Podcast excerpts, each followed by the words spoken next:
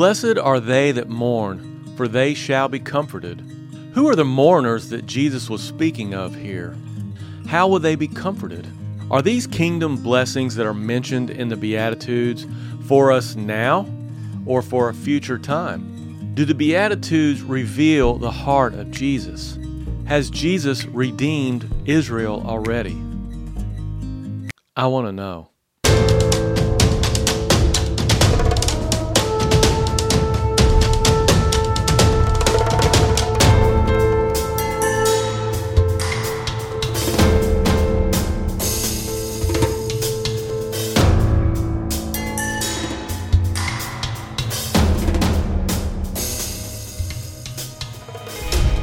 We would like to welcome each and every one of you to this week's episode of The Doctrine of Christ with myself and Brother Jimmy Cooper.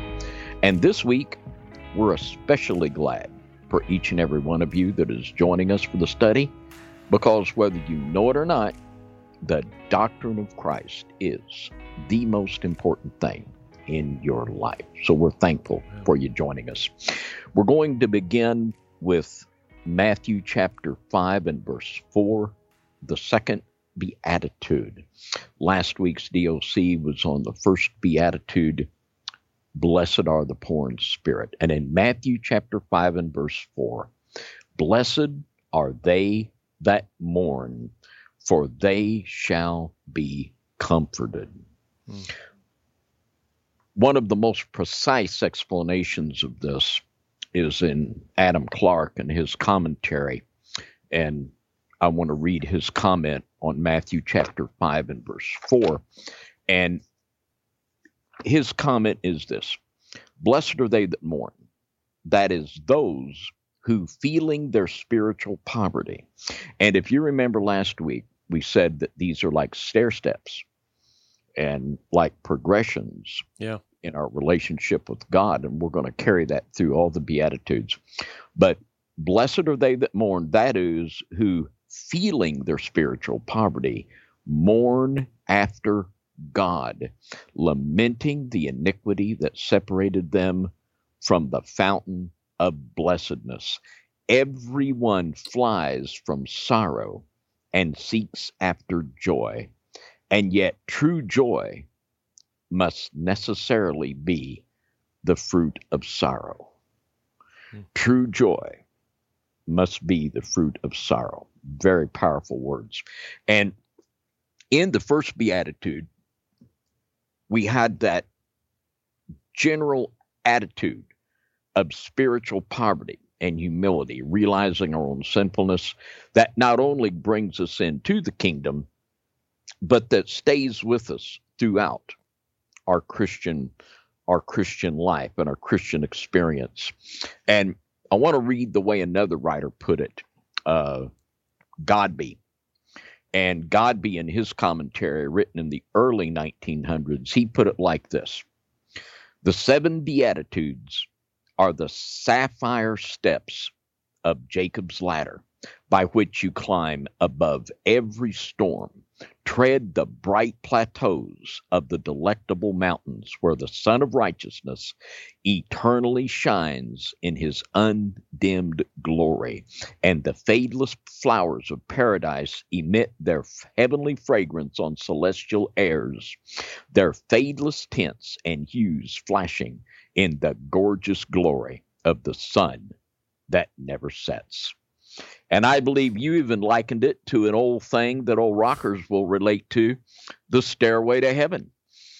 And uh, certainly that was a carnal, uh, wrong stairway to the wrong place, but it is a true stairway to heaven, the true steps of Jacob's ladder. Yeah. And we're going to very much keep that in mind as we go right up those steps. And everything in scripture is foundational. It's precept upon precept and line upon line. And every beatitude we want to place firmly in place to where we really understand it because it's such a tremendous foundation to our Christian life. Um, John Wesley had this to say This whole process, both of mourning for an absent God and recovering the joy of his countenance seems to be shadowed out in what our Lord spoke to his apostles the night before his passion. Do you inquire that I said, A little while, and ye shall not see me, and again a little while, and ye shall see me. And in this mourning that brings blessedness, it's a mourning after God that brings us into action. It's a catalyst. This the the poor in spirit is the attitude, and then the mourning for God, the the absolute. It's a mourning for our own sin, but it's a mourning for the God that is not present in our life. And this mourning jumpstarts us and springs us into action. It's the catalyst, if you will. So is it a is it a is it a sadness? Yes, uh, it's a mourning, just like you would mourn. Uh, it's a, uh, you know, it, it's you know, we think of mourning for a lost loved one, and the in the context that John Wesley referred to, we'll read this text.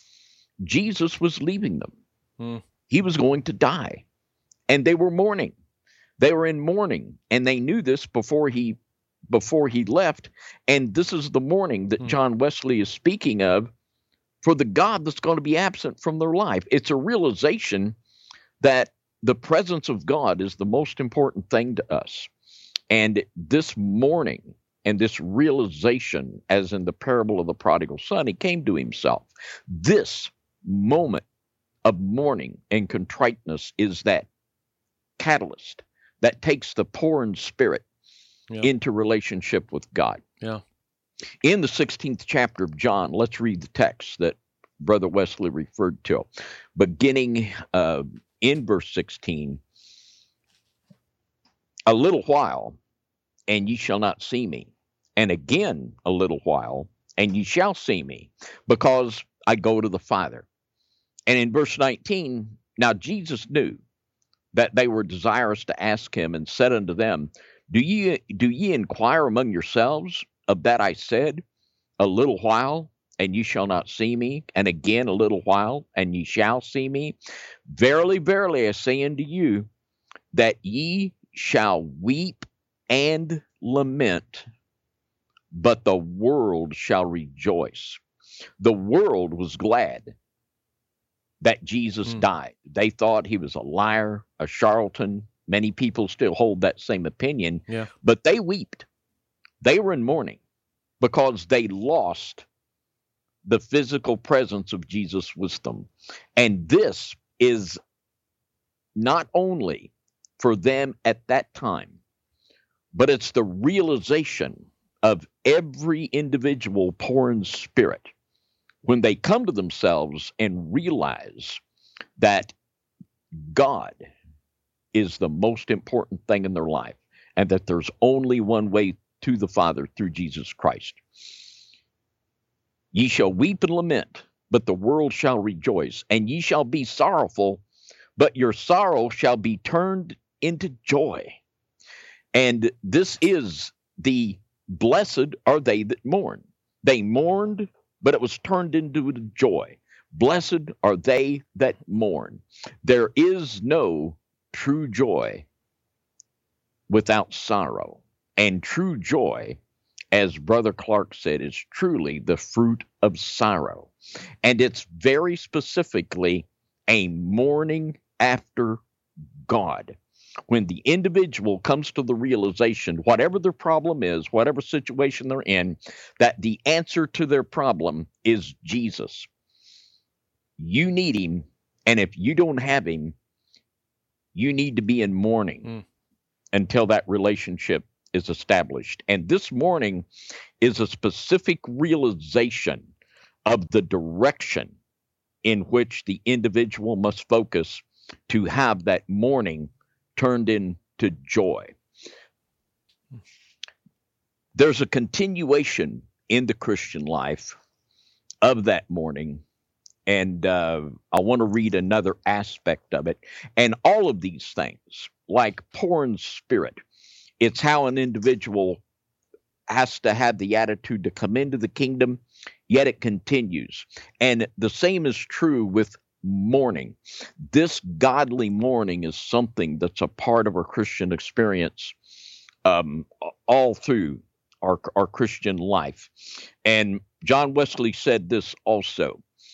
He said, But although this mourning is at an end, it is lost in holy joy by the return of the Comforter. Yet there is another and a blessed mourning it is which abides in the children of God, they still mourn for the sins and miseries of mankind. They weep with them that weep.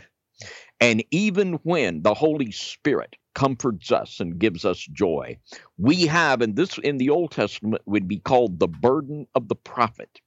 We cannot have a goofy, um, we have the joy of God, but yet we have to have a holy seriousness that realizes that there is a world that's on the brink of disaster, that there are thousands of people every Sunday morning, and even millions that are filling the pews that think they're right with God and they're not. This is a weeping and a mourning that will drive the child of God to action hmm. and to intercession. And in Romans chapter 12 and verse 15, Rejoice with them that do rejoice, and weep with them that weep. And we have to have a compassion for others that identifies with them, just like the compassion and the love of God and the compassion of Christ connects with us, uh, not only when we become a Christian, but all through our Christian life. Well, I can truly say that the more, you know, we're we're in season three now. The more of these DOCs that that we do, I've this is explaining how I've been feeling about uh, brothers and sisters in Christ that are are not following the DOC, the doctrine of Christ, and I'm starting yeah. to feel that uh, sadness for them yeah. and um, sorrow because I only God knows, you know, I guess how the end is going to be for them. So I'm just keep praying that pe- more and more people, you know, and I encourage people that that watch these episodes to share these with your friends, share them anywhere you can, and help spread this doctrine of Christ everywhere. And maybe we can be pulling people out um, of the the the lost way that they've been in thinking they're saved. Yeah. And it's not at all some haughty religious attitude like I know more than you do, but it's a godly mourning. Yeah. That has a burden. And in in the Old Testament it was called the burden of the prophet. That prophet had a burden. And and we have joy, but yet we mourn and we weep with those that weep. And it, this is wasn't I mean, Jeremiah known as the weeping prophet? We're going to hear from him. Real oh, soon. okay, good. Yeah, real soon. Yeah, Jeremiah was a weeping prophet, and the place there that overlooked Jerusalem was called Jeremiah's Jeremiah's grotto. And this is where Jeremiah would pray and weep over Jerusalem. Hmm. And this is where Christ uh, spoke his words Oh, Jerusalem, Jerusalem, how I would gathered you as a hen would have gathered her chicks, but you would not. It's the heart of Jesus. One mm-hmm. of the um, sayings there, the shortest scriptures is uh, Jesus wept. And uh, he wept, and uh, we weep also. And only through our tears are we going to find real joy. And it's the opposite of this attitude that functions solely on the intellect, that is always trying to think they know more than others or more clever or whatever. But it's a it's a holy mourning that desires to bring others into relationship. And this is this is our life. Every born again child of God knows the reality and the truth of this. We will not have to twist their arm of any born again child of God. The Spirit will bear witness that this is right and this is true. And uh, it is the experience of every child of God. Yeah. Another real key portion to weeping, and there's much to or, or to mourning. We're going to look at a lot of text where the godly remnant mourns over Israel. And this is a huge concept that we're going to take through from the Old Testament scriptures uh, up into the time of Christ and right to us today. Uh, very powerful. In Psalm 119, 136, rivers of water run down mine eyes because they keep not thy law. And because of the godlessness and the way that Israel turned against the law of God, the godly remnant wept. And how much today should we weep? I, am convicted right now. I, I I might feel compassion, but I I have not just broken down weeping for for people. I I'm convicted. Well, and we all are. We were talking last week about brokenness, about being broken and how that when we're broken, the Spirit of God can revive us, but He can't really revive us till we're we got to got to break that stubborn mm. that stubborn flesh and that yeah. will brokenness. And this mourning takes us into the depth of brokenness and um, it's a mourning over the Israel, the nation of Israel, and it's a mourning, whatever country you're in, over the sins that your nation is is is involved in, whatever it might be. And um, in the prophet Jeremiah, who, as you well said, was the weeping prophet, Jeremiah said this in chapter 9 and verse 1. He said, Oh, that my head were waters and mine eyes a fountain of tears, that I might weep day and night for the slain of the daughter of my people. We have to we have to have a holy mourning that drives us, just like you said so well. We've got to get the truth out to people. That's what we've got to do. And that's why we're so thankful mm. for this DOC series that so many people are responding. Mm. And that's our heart. Uh, we just weep that people can come into relationship with Christ. The simplest of all truths that what Jesus said is the truth of God, the very words of the Father that will set you free this is our message. Mm. And uh, with the holy mourning, we're going to take this message to the whole world, just like Jesus commanded us. And God has a response. When the godly remnant mourned, and when the prophets of old, like Jeremiah, they wept over Jerusalem, they wept over Israel, and God had a response. The response to the mourning of the godly remnant from the Father is comfort. That is the word. God comforts those that mourn, mm. and then that turns into joy. Blessed are they that mourn. Only through tears is the, or yeah, true joy is the fruit of tears. There, got it right. Now let's look at God's response. Isaiah chapter 40, verse 1 through 3. Comfort ye, comfort ye my people, saith your God. Speak ye comfortably unto Jerusalem, and cry unto her that her warfare is accomplished, that her iniquity is pardoned. For she hath received of the Lord's hand double for all of her sins the voice of him that crieth in the wilderness. Prepare ye the way of the Lord, make straight in the desert a highway for our God. Every valley shall be exalted, and every mountain and hill shall be made low, and the crooked shall be made straight, and the rough places plain. And the glory of the Lord shall be revealed, and all flesh shall see it together. And as we all recognize these are the words of John the Baptist. The response to the mourning remnant is comfort, and comfort is in the glory of God being revealed to all people through the forerunner, Jesus Christ. This is the comfort of the Israel of God.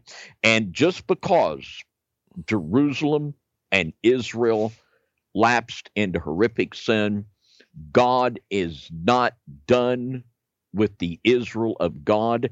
And through Christ, there is the resurrection of the Israel of God as the true remnant that is blessed and overcoming.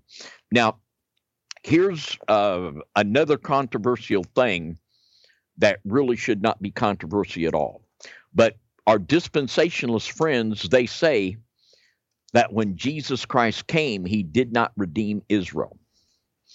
Now, let's read a text here from John the Baptist's father. John the Baptist was the forerunner, and uh, he is the fulfillment of the prophecy in uh, Isaiah 40 of comfort, God's response to the mourning remnant. Well, this is what John the Baptist's father said in Luke chapter 1 and verse 68 Blessed be the Lord God of Israel, for he hath visited and redeemed his people. Jesus redeemed Israel. We are now the Israel of God. All of the sin and all of the apostasy of Israel cannot prevent the Israel of God being blessed. All of the gay parades in Tel Aviv cannot stop it. The official rejection of Christ for the nation of Israel cannot stop it because Jesus redeemed Israel. We are the Israel of God. We are redeemed. We are the prophetic fulfillment of God the Father to comfort the godly remnant that mourned after Israel. We are now seated with him in heavenly places, reigning with him at the right hand of the Father. Israel has been redeemed. How clear it is in Scripture. John the Baptist's father got it, but the so called greatest theologians today, they can't get it because they're bound up in their man made theology and they cannot understand that Jesus has redeemed Israel. And if indeed he didn't, who is ever going to? And of course, they say now um, Jesus didn't redeem Israel, but now in the millennial reign, he'll redeem Israel and then we'll have the earthly kingdom. And you know how that goes. But Jesus redeemed Israel, Brother Jimmy. What a blessed truth and what a powerful one. Amen. And I and here again, I feel so sorry for people it's not with a haughtiness. Um, I have to give that teaching a stern rebuke, but it's with the sadness. How much spiritual power are people missing mm. from uh, not realizing the Israel of God has been redeemed and we're it? You know, we are now the Jerusalem which is above. We are seated with him. We have our place in the third heaven with God the Father. I mean, if that doesn't get someone someone excited, um, I, I, if that doesn't get you fired up, uh, I think that your wood's a little bit wet. I knew there was a clever saying coming. Yeah, and you see, we we began our first study on the Beatitudes with the contrast between Wesley and Spurgeon and Schofield. And the emphasis, and you know, these are the kingdom blessings. And to receive the kingdom blessings, you have to answer the question well, what is the kingdom of God? You know, the forerunner, John the Baptist, said the kingdom of God is at hand. Jesus said the kingdom of God's at hand. Matthew 4 17. Uh, Luke 17 21, Jesus said the kingdom of God is within you. So it either is or it isn't. And if you believe the kingdom is now, these kingdom blessings are for now. But if you believe the kingdom isn't coming till the earthly millennial reign, well, I don't know why we're even bothering with this, you see. We did an episode on the kingdom of God either in season one or two. I can't remember now. Uh-huh. I'm gonna have to go back and listen to that again. Yeah, and you know this is a, this is an important question. And do we believe the same kingdom that Jesus taught? We better because Yeah. there isn't any other. Yeah. Um, you know, and um, you know it's silly. Jesus said, um, "You must be born again to enter in the kingdom of God." Well, if you're born again, you have entered in. Yeah. And um, you know what a terrible thing to. I mean, this is a huge thing to get wrong. Now, in Isaiah 61, this is one of the foundational Old Testament passages which Christ used to teach the Beatitudes. And, you know, Jesus was quoting the Old Testament constantly. He didn't come to do away with it, he come to fulfill it. And when we go to this context here in Isaiah 61, it'll help us get this full picture, deep understanding of what Christ was doing when he was teaching the blessings of the kingdom. And that's exactly what he was saying. Now, uh, the kingdom blessings are not for some nation or for some ethnic group, but blessed are the poor in spirit. Theirs is the kingdom of heaven. Theirs is right now. Blessed are they that mourn, for they shall be comforted right now. It's a present reality of kingdom blessings, not for some time in the future, but right now. And Jesus disconnected it from any kind of a geographical nation or any kind of an ethnic association. It is for those that have faith in him. He will give them the kingdom of God in its fullness. Yeah, because when you read "shall be," it's it kind of sounds like it's a future thing that will happen. Shall be comforted. Yeah. But So- that shall be is something that shall be real quick. All right, It's the it, it shall be right after you mourn. good, good, good. It's not something that is um shall be in the millennial reign, but it shall be right now. All right. Uh the uh uh the kingdom of God is within you, like Jesus said. And uh Jesus said uh in another place in Mark chapter Matthew chapter 12 he said if I cast out devils by the spirit of God then the kingdom of God is come unto you. And uh, indeed it has. And it would be good like you say we did a whole teaching just on the kingdom on a DOC and that would be a real good supplemental study to to even get a deeper and a clearer understanding of the kingdom. Because we really don't want to get this wrong. And you just rob yourself of so much spiritual blessing and truth.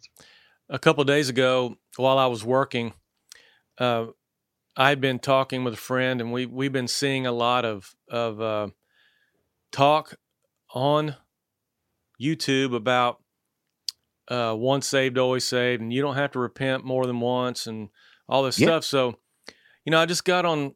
I was working, so I couldn't just sit and watch the video, but because we have the podcast, I could go and I just listened. I found the podcast of the once saved, always saved, and I just was able to hear it while I was working. And man, it's just so good to be able to just constantly be re- refreshing. Uh, the, these topics keep coming up over and over, and I just love that we have a reference to almost all the hot buttons right now. It's it's uh, it's pretty cool. It is. And the doctrine of Christ is timeless. Yeah. I mean, it is not something that's going to someday change. It'll be something better. Uh, it speaks to every individual of Mhm. every age and whatever day and time they lived.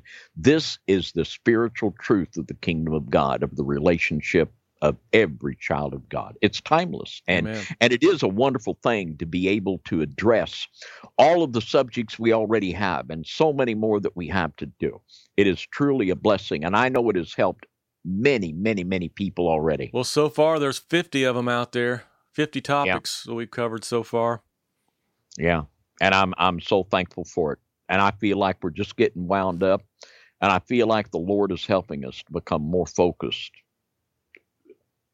just the more we go. And we're just going deeper and deeper Yeah. into the unsearchable riches of Christ. And Amen. it's it's just such a blessing. And let's get the context here in Isaiah 61, which is one of the foundational passages that Christ used in the Beatitudes. And it says this, and this will be readily recognizable as the words he spoke in the synagogue at Nazareth in Luke 4. But he said, The Spirit of the Lord God is upon me, because the Lord hath anointed me to preach good tidings unto the meek. He hath sent me to bind up the brokenhearted, to proclaim liberty to the captives, and the opening of the prison to them that are bound, to proclaim the acceptable year of the Lord and the day of the vengeance of our God, to comfort all that mourn. And you see, the whole ministry of Jesus was to comfort those that mourn. It's so important. In verse 3, and to appoint unto them that mourn in Zion. This is a very specific mourning hmm. for Israel and for the city of Jerusalem. And this is something that Jesus brought comfort to the godly remnant that they could be blessed irregardless of what that nation did, of what the temple did, that that kingdom blessing was in him. We are now the Israel of God. We are now a part of that Jerusalem which is above. We are now seated with him in heavenly places. It's such a it's a real comfort and a blessing to those that mourn hmm. after God and mourn after the Israel of God. When we see that word Zion, is that always a reference to Israel? Is it is it a reference to something else? Zion is a word that's used of the and uh, of the city of Jerusalem, and it's also used in a spiritual way of the heavenly Zion. So it, it has that kind of a double reference to it. But okay. yeah, it refers to to Jerusalem. Okay. And um and it's a mourning. And I and I think every how could not every child of God have a love for Jerusalem? and that land of Israel. I mean, I realize and we teach that it's not the nation of God, but how can we not love it? How can we not love the the city where our Lord was crucified and where so much took place? We have to love it. We have to have a compassion. I still want to go see it just because I want to walk along the lake where the Bible says Jesus was walking and I, I still want to see all that stuff. That and it, and it must be a, a very special place because God chose that as the, the place to to yeah. have it all come from. Yeah, this is the ground zero of the cosmic warfare. Yeah, and this is where finally the Father's going to have the last word, and um, so it is very important. But yet we must understand that our part, our blessing as a part of the Israel of God they can't take that away from us no matter how many gay parades they have they can't take that away from right. us it, but it's not with the haughtiness we say that it's a sadness because we know that god is going to judge their sin just like he's going to judge the sin of america and um, so it, it's with this holy mourning that uh, it, that drives us to share the truth of God with all of the zeal that we can. And Charles Wesley, I have some um, hymn lyrics from Charles Wesley that I think in we've got four lines here. And as you know, as a songwriter, uh, and I know your heart is to just write scripture, you know, and these four lines they're a theological treatise. They have more truth in them than a lot of books that are this thick. And he said it very well. This is what he said He speaks, and listening to his voice, new life the dead receive. The mournful, broken hearts rejoice. The humble poor believe. Hmm. Read that again. He speaks, and listening to his voice, new life the dead receive. The mournful, broken hearts rejoice. The humble poor believe. Mm. That's the first two Beatitudes right yeah. there in a nutshell. It's so beautiful. I don't think anything could express it any more beautiful than that. That's great. And it's such a clear understanding of just exactly what we're talking about. Yeah. Uh, let's have a little help here from Thomas Watson. Um, Thomas Watson, in his book on the Beatitudes, he's got it nailed too. Gospel mourning sends the soul to God. That's exactly what it is. This mourning, it's something that it's the catalyst. You know, this is what drives us right to God. It's a mourning. Yeah. Because we don't have God. Or it's a mourning because we don't have enough of God. Mm. And right there, just exactly it. Gospel mourning sends the soul to God. And there are three scriptures and examples that he gave, and I want to read these that gives us a clear concept of just what we're talking about when we talk about the blessed are they that mourn. It is a mourning that it drives you right to God. Let's look in the uh, Gospel of Luke, chapter 15, and we could look at verse 17 and 18, the prodigal son. And when he came to himself, and you know, he was, we know the story, the prodigal son. He got all messed up like most of us have at a point in our life, uh, just in a mess. Hmm. And he mourned and he came to himself. And when he came to himself, he said, How many hired servants of my father's have bread enough to spare, and I perish with hunger? I will arise and go to my father gospel mourning sends the soul to God, Mm. just like the prodigal son. In um, the book of Hosea, uh, there's a couple really interesting examples here in the Old Testament um, that are just really profound.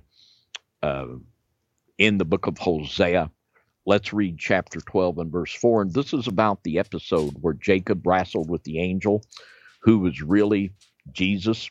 In Hosea chapter 12 and verse 4, yea, he had power over the angel and prevailed. He wept and made supplication unto him. He found him in Bethel, and there he spake with us. And here we see the brokenness of Jacob, the deceiver, the supplanter, but he was broken. He was broken and he wept and he sought after God. This is the gospel mourning that comes forth from brokenness that drives us. It's not like, oh, what do we do? Do we do, do we do, do this, do we do that? No, it's I go to the Father right now. I'm going to weep and I'm going to go to the Father right now. That drives me there. Blessed are they that mourn. And in another very interesting text of another uh, pre incarnate appearance of Christ, and this is from the book of Judges. Uh, the book of Judges in the second chapter, and let's pick it up in about verse 2. And the text says, And ye shall make no league with the inhabitants of the land. Ye shall throw down their altars, but ye have not obeyed my voice. Why have ye done this? Wherefore I also said, I will not drive them out from before you, but they shall be as thorns in your sides, and their gods shall be a snare unto you. And it came to pass when the angel of the Lord spake these words unto all the children of Israel, that the people lifted up their voice and wept. This godly mourning, when the conviction of the Holy Spirit, and so many people, they are living a compromised Christianity that will shake hands with paganism and it will join themselves unto paganism that we could give a million examples of. But when the Holy Spirit convicts an individual that paganism is not acceptable, immediately they wept and returned to the Father. 100%. This is what we have to have. There is no true relationship with God apart from a godly mourning that will shun idolatry. Mm. And it's interesting that in the passage in Hosea, and in this passage also, it's Old Testament, and it speaks of the angel of the Lord, and it's a pre incarnate working of Christ as the angel of the Lord, which is very interesting. In both of these instances, Jacob is recounted in Hosea 12, and this passage of Christ doing this work even before he came to Calvary, working this godly mourning. So I guess he was qualified to teach the Beatitudes, wasn't he? Oh, yeah. Um, another thing that Thomas Watson said here that is so good he says, um, gospel mourning is joined with self loathing. A sinner admires himself the penitent loathes himself. And this is another thing that is just so much in line with the attitude of being poor in spirit and uh, and having a true mournful attitude you have to hate yourself and your self righteousness, realizing. Yeah. And this is very much a continuation of that attitude of poor in spirit that there is nothing that within ourselves that is capable of pleasing God. And this is what the prophet Ezekiel in chapter 20 and verse 43 he put it like this. And there shall ye remember your ways and your doings wherein ye have been defiled, and ye shall loathe yourselves in your own sight for all your evils that ye have committed.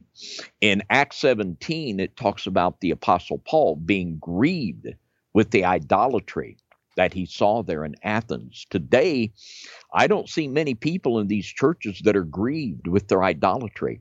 The the Freemasonry, and uh, their pagan revelings of their holidays doesn't seem to bother them very much. They're proud of it, they like it, they enjoy it. There's got to be a place where godly mourning, that has to be our prayer, where true gospel mourning hits these assemblies in America and all over the world mm.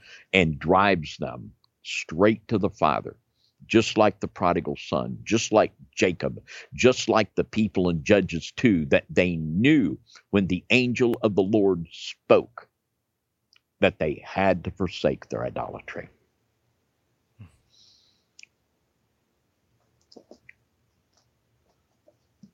Brother Watson went on to said this, and we've seen this in several verses.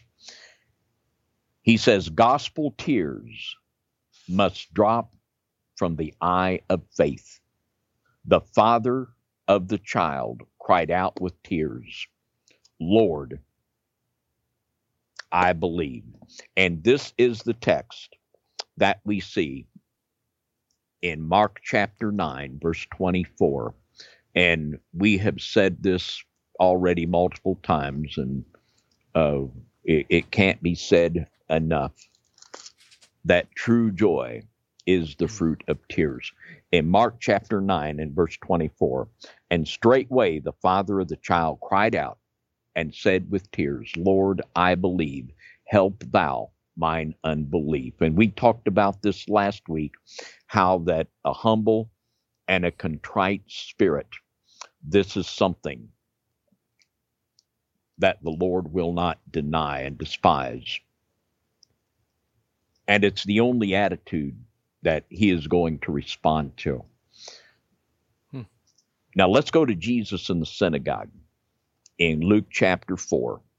And uh, we see here the fulfillment. We read in Isaiah 61 how that the Messiah would comfort the mourning remnant of God that was mourning for Israel and mourning for Jerusalem. And here we see it in Luke chapter 4, verse 18. He is quoting Isaiah 61 The Spirit of the Lord is upon me, because he hath anointed me to preach the gospel to the poor. Right then, He hath sent me to heal the brokenhearted right then, to preach deliverance to the captives right now, not in the millennial reign, but right now, and recovering of the sight to the of the blind to the blind, to set at liberty them that are bruised, to preach the acceptable year of the Lord. And the entire ministry of Christ was centered around this very concept. In the Beatitudes, we have the heart of Christ revealed probably more than any other place. And we see here the basic thrust of his ministry to bring joy to those that mourn, to bind up the brokenhearted, to set free the captives. This is what Jesus is all about. And he started the whole Sermon on the Mount with this. Yeah. He laid this groundwork, this stairway to heaven. yeah. Yeah. And it, it's a stairway that will not let you down. Um, and and here here it just gets better. He says in verse 19 to preach the acceptable year of the Lord, and he closed the book and he gave it again to the minister and sat down and the eyes of all them that were in the synagogue were fastened on him. Now, this next verse should settle the theological question if these blessings are for right now or for later. In verse 21, and he began to say unto them, This day is this scripture fulfilled in your ears. This day, right now, the Lord hath visited and redeemed Israel. This right now, is this fulfilled.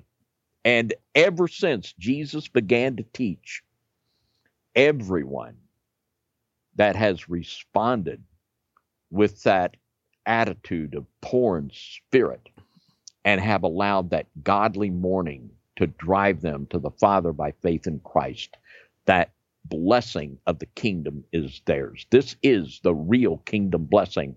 And this day it is fulfilled in your ears for all that will believe. Let's go to the book of Ezekiel, chapter 9, and verse 4. And one of the most important questions everyone has to ask themselves is Do you have any godly mourning in your life? Um, in Ezekiel chapter 9 and verse 4, and the Lord said unto him, Go through the midst of the city, through the midst of Jerusalem, and set a mark upon the foreheads of the men that sigh and cry for the abominations that be done in the midst thereof. The only people that were sealed and marked for preservation were those that wept and sighed and cried. It'll be the same way now. The only godly remnant of the Israel of God that the Father will be able to use are those that are poor in spirit and that are mourning for the sins of our nation, that sigh and cry for these abominations, not with a haughty Pharisee zeal, but with the burden that drives us to share the truth of God with just as many people as we can. And there's a prophet here that we don't hear a lot from, but there's a wonderful text here um, in the prophet Zephaniah. And he's a good old boy, but there's only one thing that I have against him.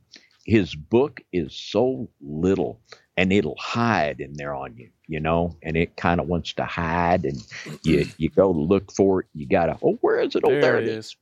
And here it is. And in Zephaniah chapter three and verse eight, boy, this is a great scripture. Um, three three eighteen, excuse me. Zephaniah chapter three and verse eighteen. I will gather them that are sorrowful now, did you ever think about that? The Father is going to gather them that are sorrowful. This is the gathering together of the end time remnant. This is the gathering together mm. of the sealed of Revelation 7. He is gathering together, just like Ezekiel 9.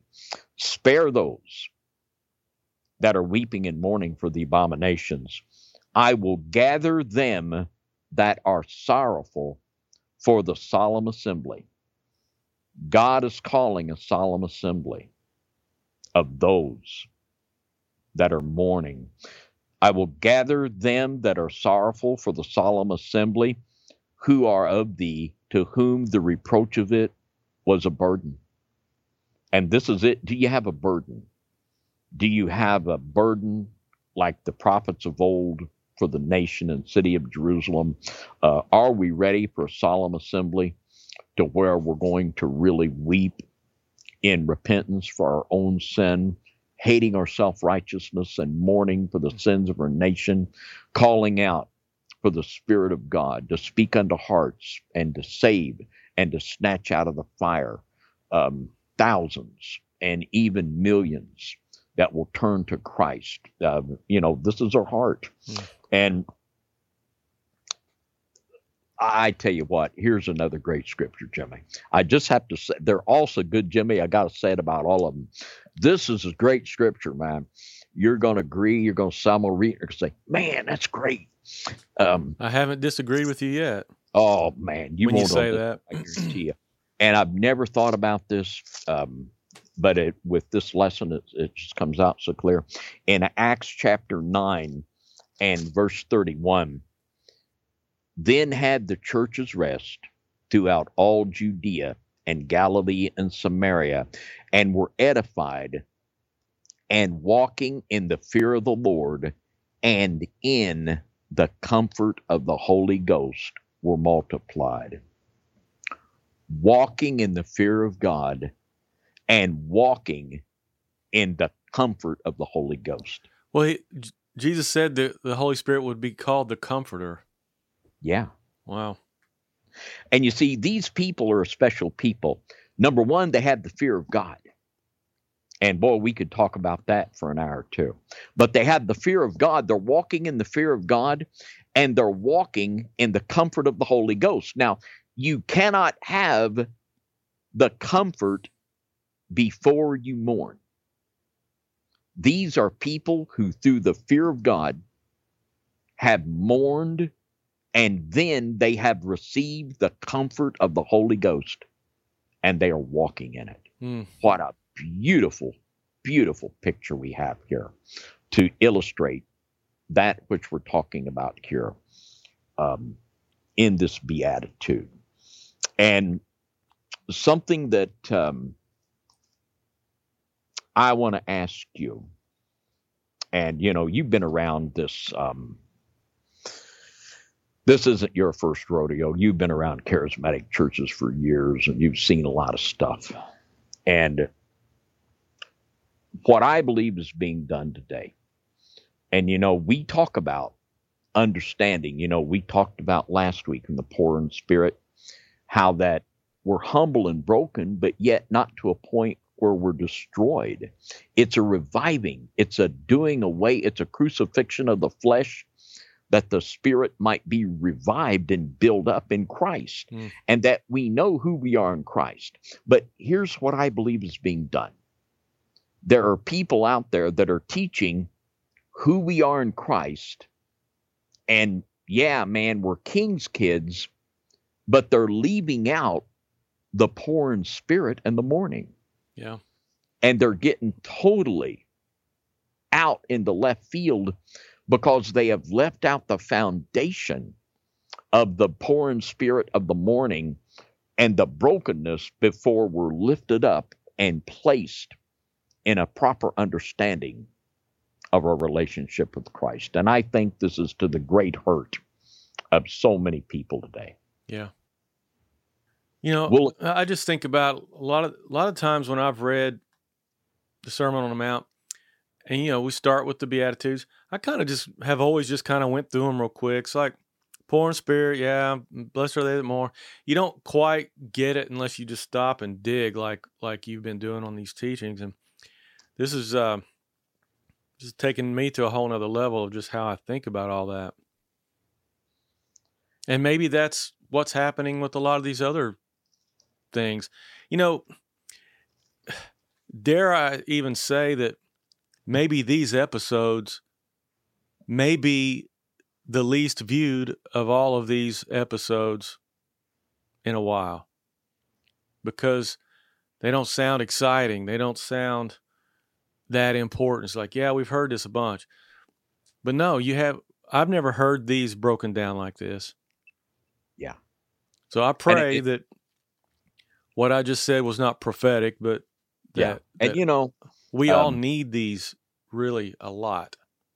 yeah, and whenever you teach on the cross, and so many of you, oh, I know all about that, you know, and when you t- and you know, Paul talked about the unsearchable riches of Christ, and our favorite topic of study should be salvation, sanctification, the infilling of the Spirit, those things that are a part of our relationship with God. That's the most important thing of all.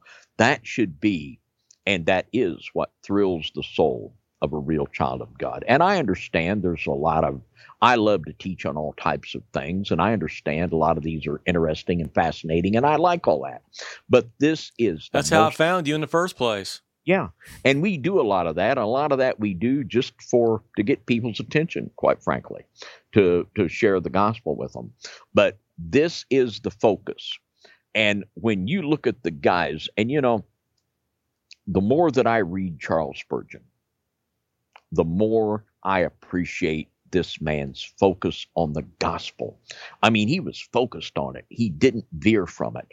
I mean, always that was his heart to bring people to the Father. Yeah. And with the Puritans, I mean, that was it, man. They were focused on the gospel. And with Wesley and Fletcher, I mean, we've lost the focus in America. And um, I remember you said the Puritan was a word that was actually a uh, derogatory word, but the fact that these people wanted to really to live pure and holy lives to the fact that they didn't care what other people thought about them. I mean, and, and just dive into the word and study it and and die to the flesh and just all the things that we're learning from these guys. We don't see a lot of that now. No, and we've got to bring it back.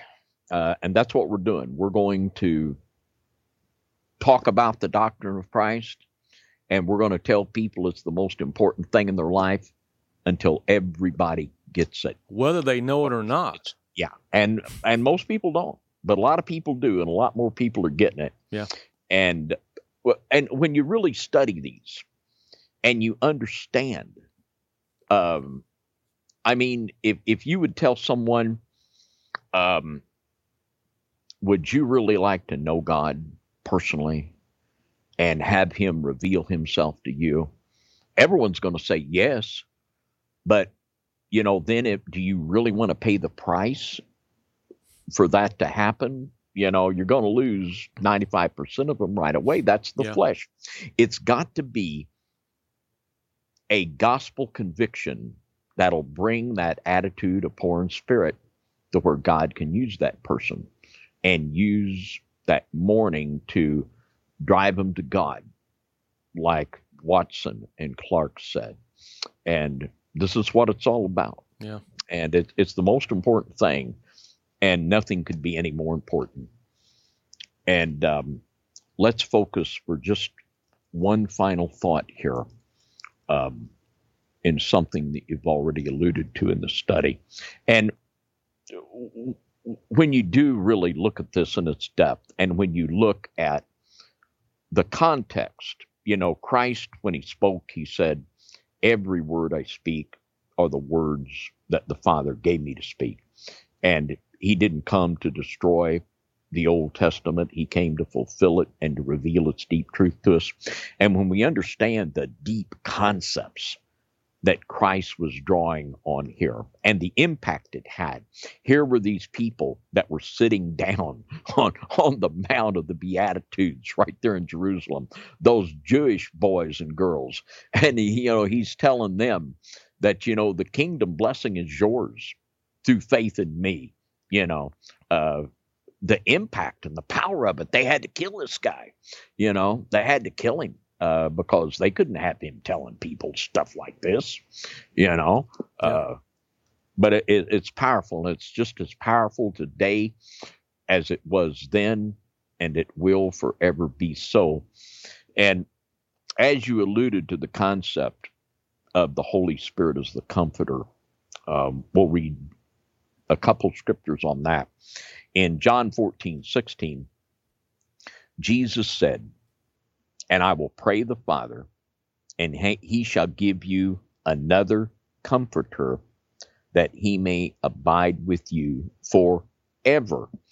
And we'll take a look at this word, parakletos, uh, in the word study New Testament. And this is number 3875.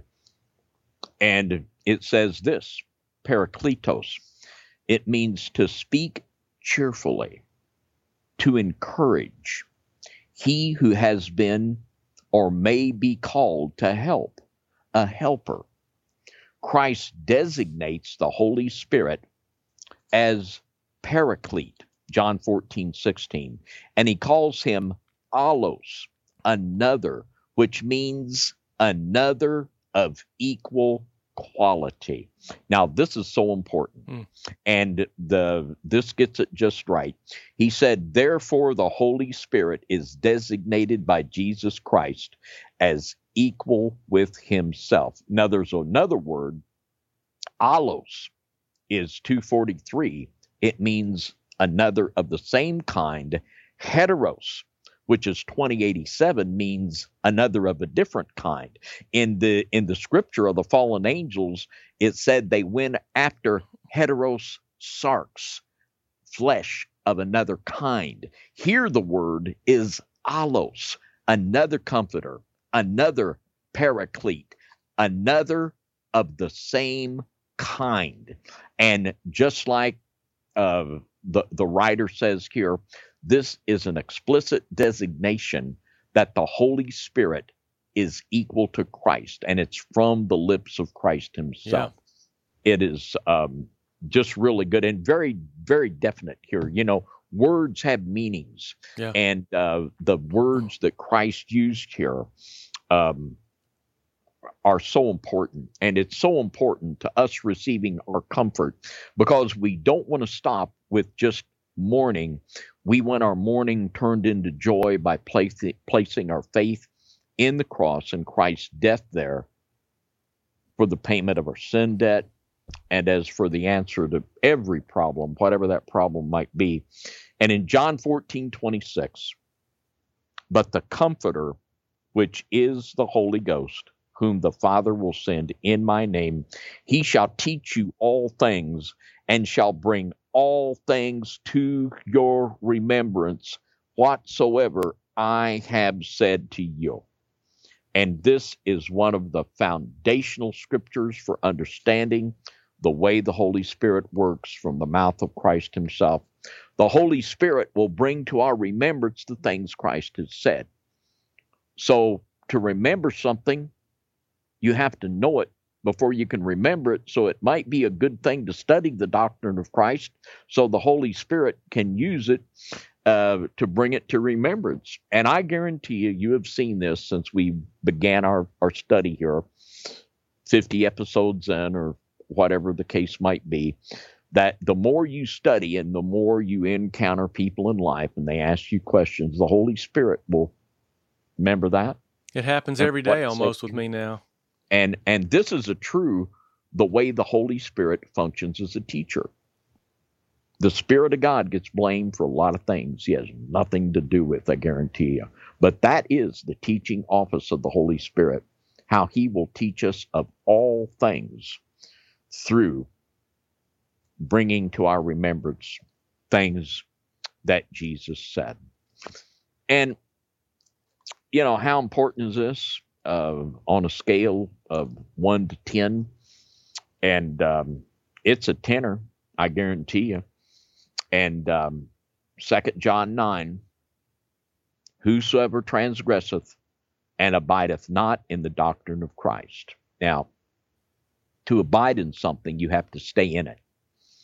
And it's not like, now I like what Jesus said about this, but nah, this part here, I think I'll go with Charles Stanley here because, you know, I think old Charles has got a good take on that. So we'll go with Charles Stanley. You see, you don't get it like that. Yeah. Whosoever transgresseth and abideth not in the doctrine of Christ, it's a sin. not to abide in the doctrine of Christ. It's a sin to take anything over what Jesus said whenever you're teaching anything that contradicts what Jesus said. It's a sin. Hmm. And it's a serious sin because he goes on to say, and I'll just read the whole scripture this time without stopping, maybe. Whosoever transgresseth and abideth not in the doctrine of Christ hath not God. Woo. Mm. Hath not God, period. And that is why that we say over and over that whether you know it or not, the doctrine of Christ really is the most important thing in your life. Thank you for watching this episode of the Doctrine of Christ. We pray that you have been both blessed and challenged by this teaching. Make sure to like, share, and subscribe. Hit the notification bell so you never miss an episode. Follow us on Facebook. And until next time, may the grace of our Lord and Savior Jesus Christ be with you all.